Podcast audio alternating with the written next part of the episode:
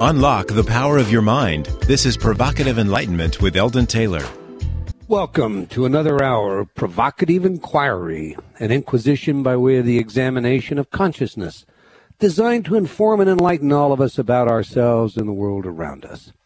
This is an hour for the open minded. For the next hour is dedicated to exploring the nature of our beliefs, our knowledge, and how and why they interact, if they do all in our attempt to understand who we are and exactly what it is to be enlightened. We make it a point to admit in the beginning that there are limitations to our method of knowing and certainly to our so-called epistemological certainties. We therefore acknowledge from the get-go that everything we have thought we knew may just be wrong. In this way, each week we undertake anew our search and discovery of the human potential in hopes that we may truly expand our awareness. Last week, our guest was Peter Calhoun. Peter addressed an aspect of consciousness that pervades history, that of shamanism. Mind and or consciousness, depending on how we differentiate the two, entering into the world and interacting literally with animals and elements, using thought to stop the wind, to end droughts by calling in the rain, to speak with animals, this and more, all the stuff of shamanism and we learned that shamanism is very much alive and well in our 21st century. Not only that, according to Peter, a former Orthodox Christian cleric, Jesus himself was a shaman, and it was an interesting argument to hear how and why Peter believed that to be the case. Now, Diana wrote, quote, excellent Hay House show today, Eldon. It was great to get uh, great to get to know a little bit about your speaker, Peter Calhoun, and to learn more about modern shamanism. I found your conversation and the discussion very informative and enjoyable. And I'm really looking forward to the new show format you spoke about for future guests. Well, thank you, Diana. Uh, and what she is referring to, for those of you who may have missed last week's show, is our plan to give you a book every month to review in advance of the author's appearance on our show. That way, you will have the opportunity to actually do the interviewing. You ask the questions, and I will more or less just kind of moderate the show. Our first book to do this with is The Intention Experiment by Lynne McTaggart. Lynne is also the author of The Field, and she will be here on February 2nd, so get the book. It's a terrific read. Lynne's work was cited by Dan Brown in his book, The Lost Symbol. And Lynne will be, for, will be performing a series of water experiments including a live one in Japan with Masaru Emoto, and most of you probably know about Emoto's Waterworks, in late March. At the end of January, she's also running a water into wine experiment with the University of Arizona. Now, that's the end of January, so we'll have some results on that come the February 2nd show. Okay? All right. All of this work is based on the proposition that intention influences the physical world. You'll want to talk with Lynne on February 2nd, so get her book and plan to join us then. Okay. All right. As you know by now, I share a few letters each week from our listening audience, so here goes. Linda wrote, Keep us the great keep up the great work with your Hay House radio show, Eldon. Very interesting and thought provoking. I appreciate your feedback, Linda. Chrissy wrote, I love your work. Thank you for what you do, Eldon. I'm a light worker living in Houston, Texas. I enjoy listening to your Hay House radio show. Well, thank you, Christy. Carol wrote, Love the show on Hay House Radio. I have to tell you, we love the Hay House audience. Uh, Carol, Hay House Radio is a great network with a fantastic audience, so thank you, all of you. Michelle wrote, Just wondering, I've noticed that I haven't gotten any new Mind Matters podcasts for several months. Has the show been off the airways that long, or is there something wrong with my subscription? Miss listening to your great program. Well, now, Michelle, thanks for your letter and your support. The answer is we moved our show to Hay House Radio, and we now call it Provocative Enlightenment. Now, I have sent Michelle an email to that effect, so the reason I share this with all of you is to encourage you if you are one of those that followed us here from the Mind Matter show, please let everyone that you know that listened to us there, let them know that we're here on Hay House Radio. Let everybody know that we're here on Hay House Radio, whether they listen to Mind Matters or not. And again, thank you for your loyalty. Maladen wrote, I just finished reading Mind Programming, which I purchased at the I Can Do It conference in Tampa 2009. You put together a brilliant piece of work. I commend you for a job well done. I will definitely use the Serenity Affirmation CD that accompanies your book, along with the exercises tests, and I will also be ordering more CDs from your InnerTalk website. I will spread the good word about your book, and my hope is that many more people will read it. Thank you for shedding more light on these topics and for validating what my intuition told me. I truly believe in the power of spirit. I look forward to purchasing and reading your next book. What does that mean? Exploring mind, meaning, and mysteries. I also plan on seeing you at the I Can Do It in Tampa 2010. Once again, thank you for a job well done. Well, now, thank you very much for such wonderful comments. And I want to tell all of you there, my newest book, What Does It Mean, just arrived and is now shipping from online stores. It may not yet be in the good old brick and mortar stores, but it should be arriving there soon as well. Now, as for the I Can conferences, I would invite all of you to join me in San Diego or Tampa this year, where in addition to the two hour presentation, I will be uh, providing or doing a day long workshop. While we're on the subject of new releases, also, my new three DVD Hay House video, Change Without Thinking, is currently being offered with a number of bonuses, including our Stop Procrastination CD, all for only $24.95. There's a link on eldontaylor.com to this offer, and there are many other added bonuses available free when you place your order. You want to take advantage of this. People that attended the live conference from which this 3D DVD set was uh, uh, enhanced paid hundreds of dollars to do so. All right. Angela wrote, I'm sorry, Angelica wrote, let me start off by saying I absolutely love your show on Hay House Radio. I have been listening to Hay House Radio for some time and your show is a unique and satisfying addition to the lineup. I have many questions, and I'm sure I could pick the brains of your very guests for hours. However, the question compelling me most today is in respect to evil. I love the teachings of Abraham. Angelica continues. The consciousness channel by Esther Hicks. He states that there is no darkness or source of evil, simply a practiced resistance. Just as I was getting comfortable with this idea, someone like Lorna Byrne, who you interviewed, comes along and delivers a compelling read on her experience with angels and what they have shared with her and how evil is in fact a real entity. I would love this to be explored if possible. Is evil the absence of allowing, simply a form of resistance, or is it a living, breathing entity with its own consciousness and agenda, as I have been taught for years within the Christian faith? Angelica continues, in regards to Christianity, I also have some questions about Jesus. I understand this topic may be controversial to some, but this is what puzzles me. If he is an ascended master, as so many on Hay House teach, then why did he die on the cross? What of his message of salvation? Has it simply been misunderstood or represented incorrectly in the Bible? In Lorna Byrne's book, Angels in My Hair, she speaks a great deal about angels, but in one particular part, she speaks of Archangel Michael and how he has crucifixes on his shoes. Yet she never speaks about Jesus in her book. Still, crucifixes are directly connected to Jesus, are they not? I suppose this also confuses me some. You see, she states that it doesn't matter what denomination anyone is, but then Archangel Michael has crucifixes on his sandals. Is this simply how she saw him because of her Catholic upbringing? What can be made of this? Are angels and their evil counterparts actual entities, or are we simply seeing energy manifested in a form that has to be created by our minds? I suppose, I suppose it is a multi-layered subject matter, but these are just some of the things I wonder about. Perhaps you could keep these questions in mind and tackle them at some point on your show. Keep up the great work. Okay, Angelica, I'll tell you this. I tend to prefer letters that are somewhat more pithy for airing on our show, unless they address an upcoming event or something like that. But this one is just too juicy to pass. Lorna Byrne will be joining us again in March. So we will take these questions to her. With that said, our guest today may well shed some light on this issue as well. I do have my opinions about this, but I will hold them until we can frame the subject a little more properly.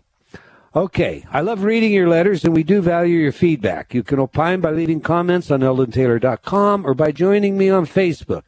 You can also leave comments for me in the chat room. To that end, here is one comment out of our chat room from last week submitted by Amana. Quote, I don't know about the rest of you, but I so needed to hear this today, end quote. Well, we hope that every week we can bring you something that serves you, all of you. And thank you, all of you, for your letters and feedback. It guides our work and helps us create a better show. And even if I don't get your letter on the air, rest assured it does get read and it is appreciated. Now to today's subject. Consciousness begins and ends where? Does it end at all? Is it fluid? Do we have multiple layers of consciousness? I mean, do we have somewhere in our consciousness recollections of past lives, a memory veiled from us of a time before this lifetime, of what took place in between lives, of the creation epic itself, of soulmates and soul groups, of some kind of immersion where we lost individuality, as with some forms of Buddhism? Or is it all, all of this just fanciful wish thinking? Perhaps the questions really should go like this. Does personal consciousness survive the grave? If so, what should be expected? Are there frightening things on the other side, or is this the proverbial milk and honey story? Do people get smarter, become more spiritual just because they die? And if not, if not, where do the Charles Mansons and the Adolf Hitlers of the world go? For me, the evidence for life beyond the grave meets the criteria I refer to as, quote, beyond a reasonable doubt or as friends of mine involved in this research with me call it, the BARD, B A R D, beyond a reasonable doubt. Our courts use this criteria to decide guilt or innocence in capital cases. The evidence comes from a variety of areas, and like witnesses appearing in a courtroom, some are more compelling than others. Our guest today is one of the more compelling, and her book is full of stories offering insights into this inquiry, but moreover, our guest suggests that we should all practice dying just as we practice living. That living and dying are opposite sides of the same experience, the same coin, so to speak. Now, I know what I think about all of this, but we want your thoughts, experiences, questions, and feedback as well. We have a lot to talk about in the rest of this hour, and we invite you to join us by calling toll free 1 866 254 1579. And international callers can dial the country code then 760 918 4300. So, to our guest today. Dr. Anna Maria Hemingway is the author of Practicing Conscious Living and Dying. Her book delivers an uplifting collection of spiritually, spiritually illuminating texts and powerfully thought provoking real life stories, showing death as an integral part of life. Anna Maria suggests that modern medical advances have resulted in death and dying becoming a taboo, which leaves us isolated when the inescapability of death touches our lives. Her touching observations of closeness to someone who is dying and personal accounts of near death experiences and after death communication illustrate how coming to terms with the inevitability of death is actually a life affirming experience. The book's emotionally evocative and inspirational narratives address timeless questions. Anna Maria Hemingway earned her first master's degree in consciousness psychology, then her second in depth psychology with an emphasis on myth, and her PhD in depth psychology with an emphasis on myth. She has a background in studying the near death experiences and related phenomena and wrote her dissertation on the near death experience, a mythic model for conscious living and dying. She is eminently well qualified for today's subject. Welcome to Provocative Enlightenment, Dr. Hemingway. Thank you. What an introduction. Well, you'll take that one, huh? I'll send you a bill. Listen, to begin with, please familiarize our audience with yourself and how you became involved in the study of life and death. Well, I guess um, I became involved in the study kind of um, by accident, as it were. I mean, it's not a subject that I would have imagined myself becoming immersed in, but um, you know, fate kind of takes you along a certain path, and I first became interested in this subject in depth, really, when my own mother was in the dying process, and I realized, you know, how isolated not only the dying person can often feel, but those that are supporting them can actually feel that too, because it became very apparent to me then how much we fear death and, you know, how much we shun people, not intentionally, but often because um, we have a fear base. And so I decided, um, you know, after my mother's transition, that I wanted to do something um, worthwhile with that experience because it was a very illuminating time for me, um, as well as being painful and difficult.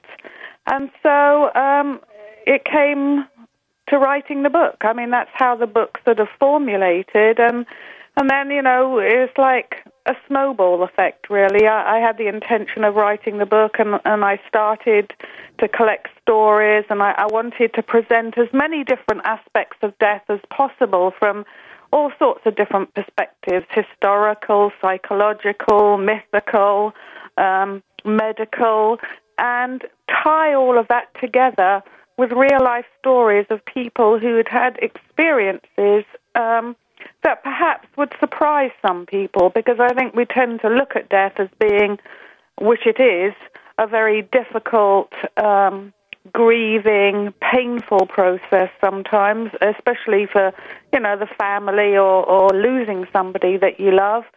But actually, um, like everything else, I think death has another face, and in that other face, um, it allows grace to enter our lives and this process of transition, if we can really actually be fully present and um, overcome our fear, can can be very enlightening and um, you know change perspectives uh, on a on a lot of different things, and perhaps the the main one being about you know what does death actually, what does physical death actually mean, and so that's right. where the book came from. Now, don't you think most people think of physical death? I mean, if you think about uh, a, a, corpse as a case in point, you're no longer thinking about a life form.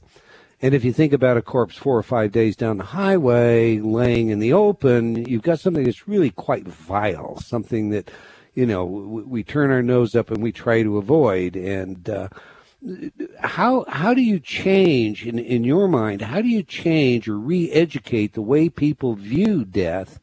Uh, the way they view the vehicle that w- one has lived in, and, and and separate that from the quintessential self that is, as I would assume you would say, who we really are, the soul of Plato. I see that you love Plato. We'll talk about that in a minute. But the soul of Plato. How do, how do you re, how, how would you suggest re-educating? Well, I think there are two things um, attached to two parts attached to that question. I think the first is the one that we can all recognize that even as we get older, even perhaps in times of challenges and difficulties, within ourselves, we still feel the same person.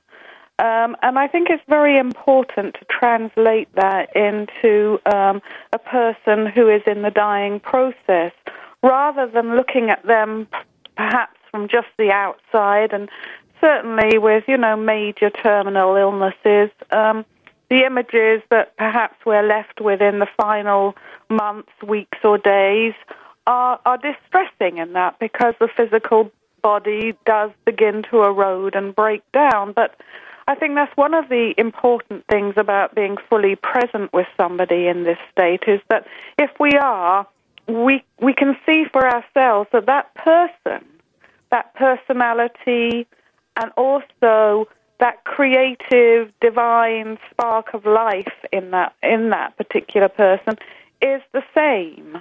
You know, they they haven't transformed into some something else. Right. And so um, I think it's partly the the place of of really getting in touch with this idea that yes, the outer body is going to um, you know, it's going to be corruptible in the world uh, word of the ancient, uh, ancient alchemists, and one of the ways that I think that we can actually get in touch with what does that mean is by looking back into the world of mythology and alchemy, because we see that um, you know many of these societies, right from way back thousands of years ago, had myths about death. They had resurrection myths. They had all sorts of symbology and rituals that surrounded that place. So for them, it was not an alien word. And, you know, sometimes we tend to look at this transition period as though it's something very different for life. We go along with life, and then suddenly one day somebody has died or something has happened and somebody may be about to die. And it's as though this wasn't a normal part of life. It's just some terrible place that we have to deal with and get over with as fast as possible so that we can return to what we term to be our normal life. But the truth of the matter is that death is part of that natural life cycle. And a lot of these early resurrection myths, certainly um, in the Egyptian and Greek format, were to do with analogies of the continual phases of nature. And all around us, we do have this constant example of um, death, or rather birth, death, and, and rebirth. And I think ancient societies actually were far more in touch with that. And gradually, through the centuries and millennia, you know, we came very distanced from that idea and um, you know a much more scientific approach was taken to all of these things, and they have you know become lost from our consciousness. And so we don't have anything like that to hold on to. Even, you know, even religions and religious mythologies to a certain point um, don't always hold that container any longer because many people have stepped away from their own religions um, obviously many people still, you know, do have a belief system, but for the many that don't, there isn't anything left to um, hold on to in those times to give a deeper explanation. And I think that, um, again, from you know thousands of years ago, we hear these cases of after death communication of some kind. Even in the Bible, um, you know, we hear of King Saul actually um, consulting a medium. And um, all of these things, if they if they slowly begin to come back into our consciousness, give us this idea that actually, you know, perhaps we need to dig a bit deeper. That perhaps we have a, a deeper knowledge inside of us and we need to really get down there and find it. And I think that sometimes, you know, in something like the dying process, and when I say the dying process, I, I include things like a near death experience where people actually have the experience of dying and they have the experience of something else. And um, when we look at those kind of stories now and see that they also date back thousands and thousands of years, um, we see that there's something um, that is continual within our society even now that dates back to primordial times. And it's this motif of death and rebirth. We see it around us in the natural world. We all, I believe, have um, experiences of this manifesting in our own lives in one way or another. But again, I don't think there's always an open forum for people to discuss their own experiences, and that's why partly, you know, in the book, I like the idea of having people actually able to give okay, hold that thought. Let's pick that up when we come back from break. We're coming on a hard break. You're listening to Provocative Enlightenment on Hay House Radio. I'm talking with Anna Maria Hemingway about her book, Practicing Conscious Living and Dying. You can follow the links under Provocative Enlightenment on eldontaylor.com to her website, books, and other work. We'll be right back after the following words from some of our friends.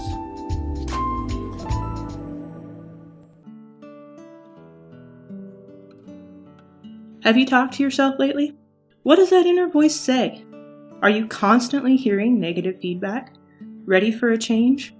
Inner Talk Eldon Taylor's patented subliminal technology can do just that change your inner self talk. Turn off the negative by replacing it with positive affirmations.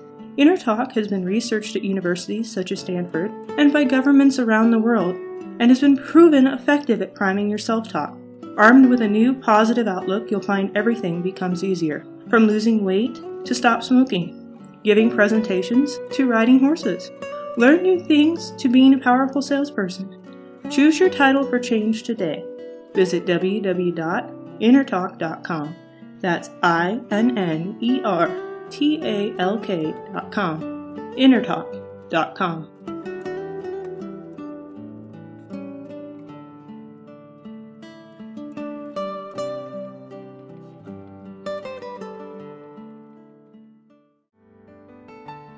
Confusion, deception, manipulation, feeling a bit controlled, lost. Learn how you can take back control of your life through proven techniques in Eldon Taylor's revised edition of Choices and Illusions. This New York Times bestseller is a guidebook to your journey to self actualization, filled with practical, real life solutions backed by scientific studies and guaranteed to awaken your inner genie. Get your copy today from all bookstores.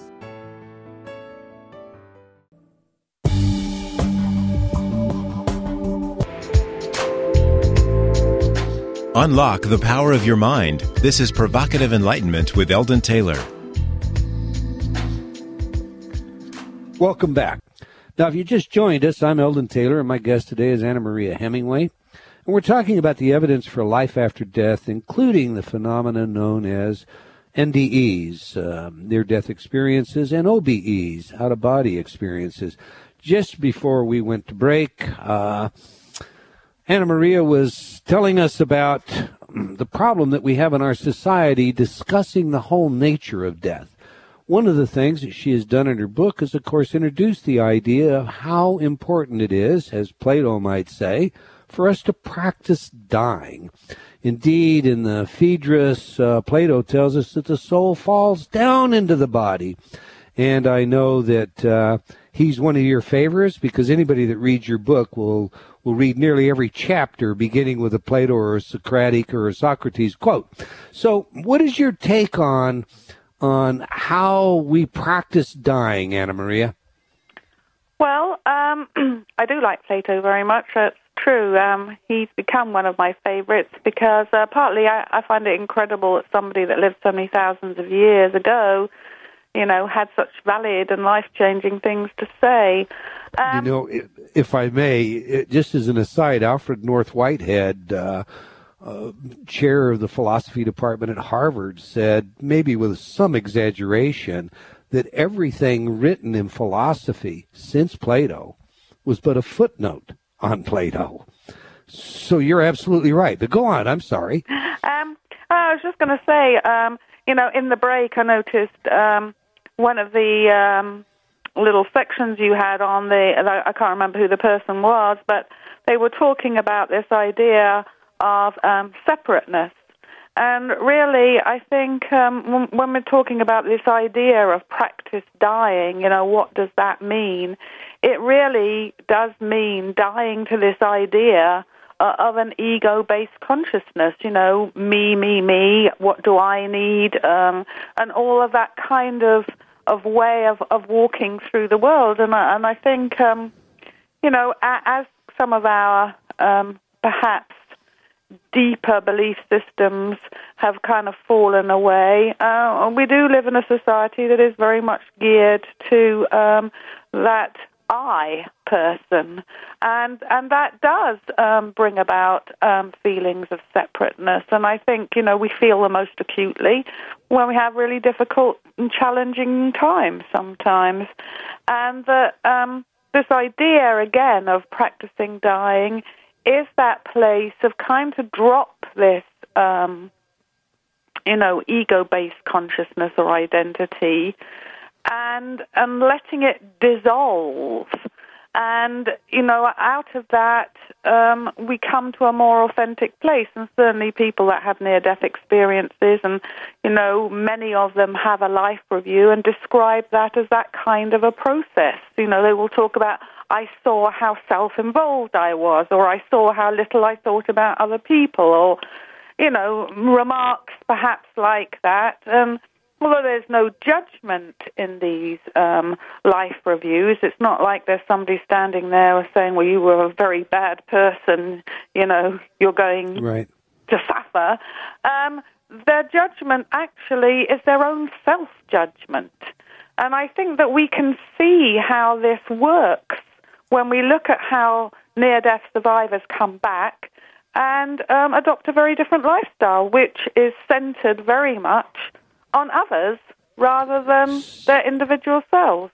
Okay, so let me paraphrase that. I want to make sure that we got it. Basically, practicing dying might be said living for others as opposed to living for ego. Living in service as opposed to living in what I can take from the world. Yes, Is that I fair? think in a nutshell that you know. Okay. Uh, now you you heard in the setup piece. Uh, I read a letter from one of our listeners. She's confused about some teachings regarding evil.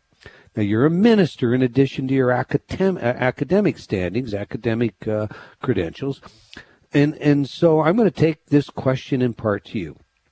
Is evil based on your experience, based on those that you have interviewed, the NDEs, the OBEs, and of course the work of those that you have also that have shared their work with you. Is evil real, or is it just a matter of our human propensity to resist uh, good?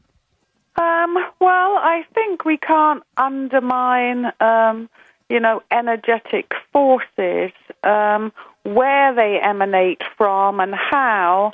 Uh, we don't know. It's part of the mystery. I think when we talk about all of these things, we have to remember that there is a mystery that we're not going to unravel, probably, but we get little clues and get nearer and get these moments of sort of enlightenment or insight. Um, as far as evil goes, um, you know, when we look at a near death experience, sometimes people have a negative near death experience. It isn't all, um, you know, wonderful and light and love. Um, Elaborate on that. Share share some of that, will you please? Sorry? I mean, I, I I'd have you elaborate on. I, Oh, I've yeah. interviewed dozens okay, well, some of. people um, who have a near-death experience, they don't have um, this pleasant vision of an afterlife and, um, you know, being embraced into the light and feelings of, of complete bliss and unity and recognition of whatever it is that they call God and a feeling of, you know, intense connection in that in that place. They actually have visions of what we would term to be hell um, you know, really very frightening, disturbing visions, which can include all kind of uh, images, unpleasant imali- images, um, people perhaps attacking them, or in in very dark, gloomy places, and um, you know, we would wonder why would some people because this doesn't necessarily mean that that person has led a bad life and is deserving of that kind of a vision. But an interesting theory about that is that there is a collective unconscious. And within that collective unconscious really through our own acts and thoughts um, we create evil. And that you know these people may be entering that kind of collective place of suffering because there is an awful lot of suffering in the world. And you know we can really see that the human being does have a lot to do with that. Um, we can't blame that on outer sources our own behavior but i think that you know this idea of evil is also because people are again very identified with the self. Um, and so they're very self-serving. now let me let me let me stop you there, just because I want to make sure I understand you. Do, do you think that the idea of evil is because people are so identified with themselves, or do you think people are susceptible to this notion of evil because they become self-centered, so ego-oriented? Um, well, I think it's a combination of both, you know, and I think it was Jung um, who actually described evil as a lack of goodness. You know, like we can say the dark is a lack of light. Um, rather than so, being. So you wouldn't do evil from uh, some portrait of uh, of um, Dante's Inferno. For you, it would be a union. evil. Uh, is not an archetype itself. It is a a absence of uh, our acceptance of good. Yes, it you know, it could be described that way. I think we all have a very different interpretation of what actually, you know, what evil actually means to us, um, depending on our own experiences. So, like everything else, I think it's a very personal idea. You know, um, you think we maybe we'd have uh, a split in the collective? There is a collective that deals with. Uh, the positive uh, expectations, that tunnel of light, and those loved ones that come to us, and then there is a collective that uh, maybe read Milton's Paradise Lost too many times. Mm-hmm. I think that we we contain both of those aspects within ourselves, like we contain the potential for evil, however that's translated, and we also have the potential for goodness. So, um, you know, things are always in this kind of paradoxical kind of pairs. And um, I think it's a very difficult question to answer if you're looking for a very literal answer. Yeah. No, I, I don't think we can have a, a, literal because, again, as you say, uh, this entire issue is is masked in mystery. I mean, can a caterpillar even imagine crawling into a a cocoon and coming out a butterfly? I don't think so. I don't think they make a plan uh, to enter the stage of chrysalis and fly. I, I, the idea of a caterpillar saying to itself, "Well, tomorrow I'm going to fly," just I. So I, I think we're we have these things in front of us, but I don't think that we have the ability or the the methodology uh, to to even go beyond the fact that it's a mystery. But where I want to get to is I, I have interviewed dozens of people that are so-called experts on life after death, and some of them genuinely have done some really innovative work. But they all tend to swerve away uh, from this idea that maybe there is something in the world like the entity. Are you familiar with the the story of the entity, Anna Maria? I don't know that story. No. Well, this is this was this is a story, well documented story. They made a movie out of it. It's a book out of it. They, in fact, there's a new movie release coming, uh, all updated. But this is and it is just one of many stories where a entity from the other side takes possession of a human being. In this instance, it's a woman who is repeatedly abused sexually and, uh, and, and and some of it on film in front of investigators, psychologists, and parapsychologists.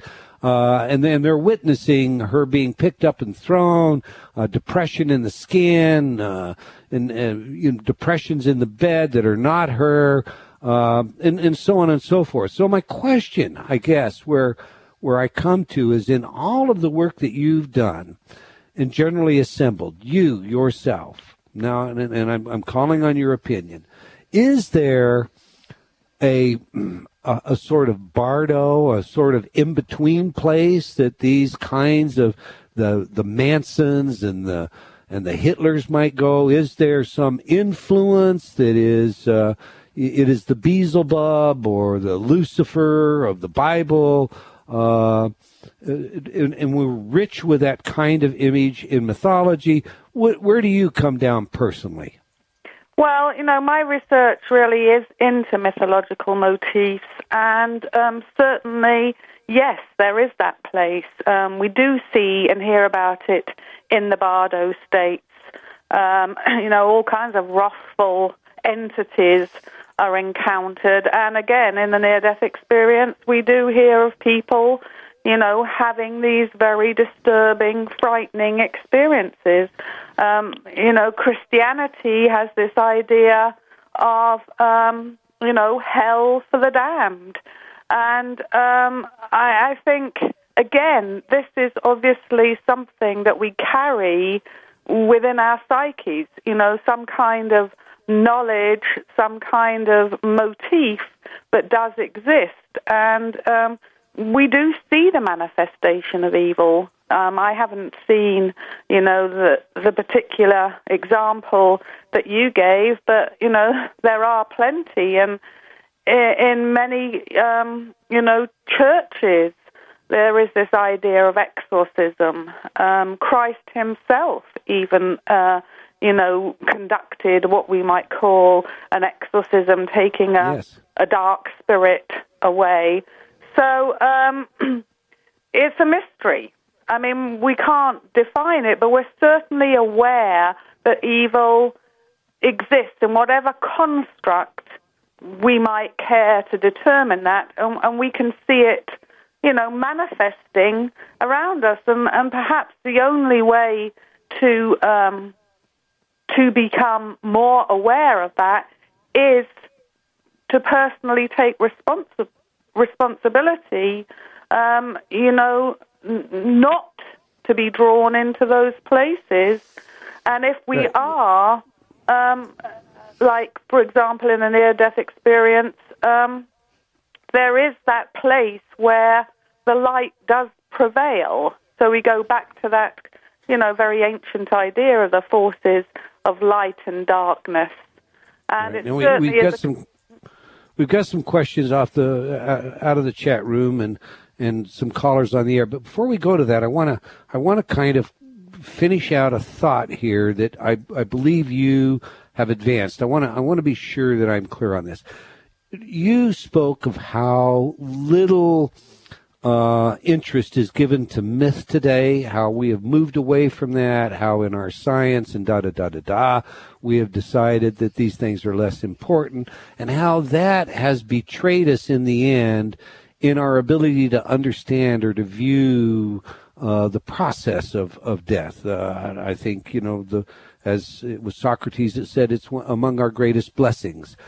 Do you also believe that that is uh, it, it- that's partially brought about because of this secular progressive kind of of uh, uh, focus that has taken people completely away from uh, the notion that there is a spiritual reality, the notion that you know we do live our lives for other than some Nietzschean rule of self gain, that, that we are here to take care of others. And that if indeed we were to re embrace the idea that there is a polarity, there is a good and an evil, it might serve as a motivation to get us back to paying a little more attention to the service that we give others.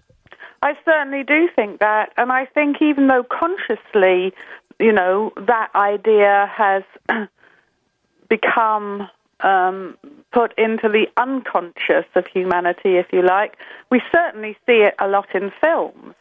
Um, you know, all creative acts, whether it's writing a play or a poem or whatever, are actually, you know, going into that transcendent place. And, you know, when we look at the movies we watch, we see that actually, you know, those myths are still there. And we may not recognize that fact, but um, all the time that projection is there. Um, and so we, we do actually have examples in our modern day world, but we need to tie the whole thing together. Yeah, but most of the myths we see in the media aren't they the hero kind of myth as opposed to the to the the spiritual? I mean, aren't they? You know, I, I, guess it's one of the areas that I spend a lot of time in because of my work in in what influences people to do what they do do. But uh, you know, the violence that we see in television, the increased levels of, of sexuality, etc., all of this is just diminishing the threshold of arousal, systematically desensitizing it, requiring more and more. And so we end up with, you know, with people that, yeah, they have their hero uh, epics, like go ahead and make my day, you know, or their first blood ideas, I don't get even, I get evener, but I don't see in that but very little film. There, there, there is, as you point out, some really good film, but very little film that actually moves us along the lines of the greater myth, the, the, the nature of life and how it resurrects itself and and that which is the blessing of death. Am I missed something? Um, no, I think you're right. I, I think I was just uh, trying to bring up the fact that it does still exist. You know, it is still there. It, it might be sort of in the minority, and I think it's you know down to people again to make choices. Um, we don't have to watch the television. We don't have to go to violent movies or read violent books, but um, we do, or a great majority of people do, and certainly um, you know, that comes down to choice again. I think what I was trying to bring out is that that um, motif does still exist, and that um, you know it is possible to see um, that that place in our media. Um, you know, there's some wonderful programs, like you said, and movies, and they might be in the minority, but they're there. And I think you know that we we need to look to that to see yeah, that that Joe Black. Sorry? Have you seen that one, Meet Joe Black? Um, no. oh, that's that is a great one. You have to see that one. But let's let's take a call. We have uh, we have a caller on line one that is going to tell us there's no such thing as death. Welcome to our show. Are you there, Carmelina? Oh yes. Hello, Carmelina. You're on the air. Okay. Okay, do you so feel is that your lovely this dog. What is your dog's name, Carmelina? My dog, unfortunately, is a talker. He's an Aussie, an Australian Shepherd with an incredibly loud voice, which is great for herding sheep. We love However, Australian so shepherds here. around here. Yeah. Well, well, I was. Um, I actually I could elaborate a lot on exactly what you just discussed about because I, I've gone through a lot of personal experiences on this.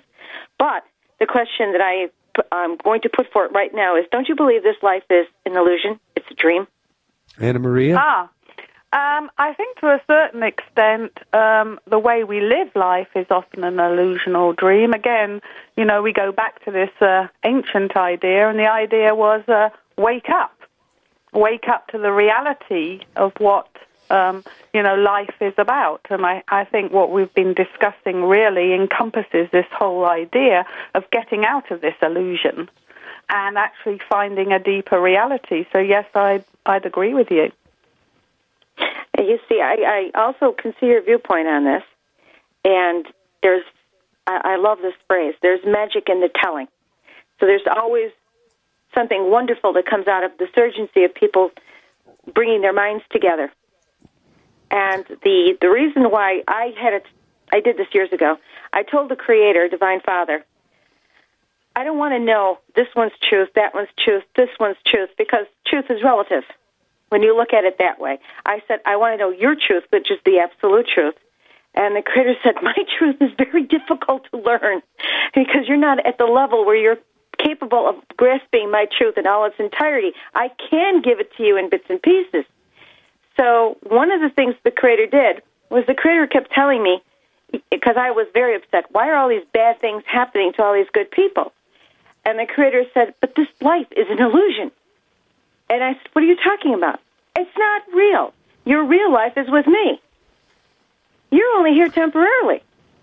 You know, Carmelina, Mm-hmm. I love that philosophy. I, I truly do love that philosophy.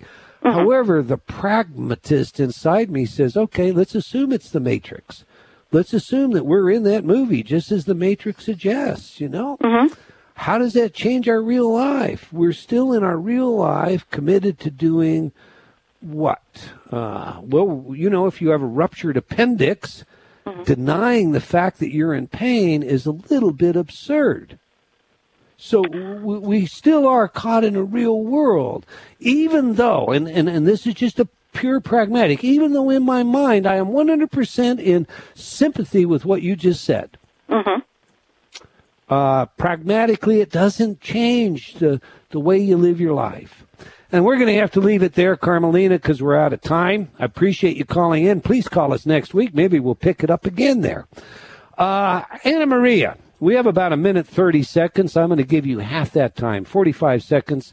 Tell us, tell our audience how they can get a hold of you, where they can get your book. It is a wonderful read, and by the way, very well written. Take it. Um, well, the book's available from any good bookstore or certainly on Amazon and any of the uh, internet sites.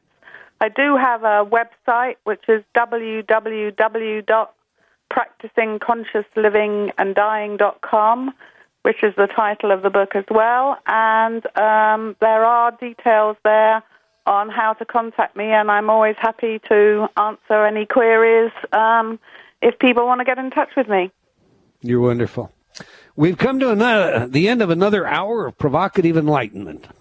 And I want to thank our guests. You have been wonderful, Anna Maria, and I have, do not mean to put you on the spot. Uh, but you know it, it it is wonderful to have somebody that will speak very candidly and from their personal experience when they're interpreting the facts so again i really want to thank you for being here uh, i want to thank all of our listening audience for joining us today and i hope that you'll listen again next week same time same place our guest next week is shazzy and she is a real favorite of mine she comes to us from the United Kingdom, where she is quite well known, and she will be sharing some of her proven detox methods that are great for the mind and body. Okay, as I paraphrase every week, above all else, know thyself.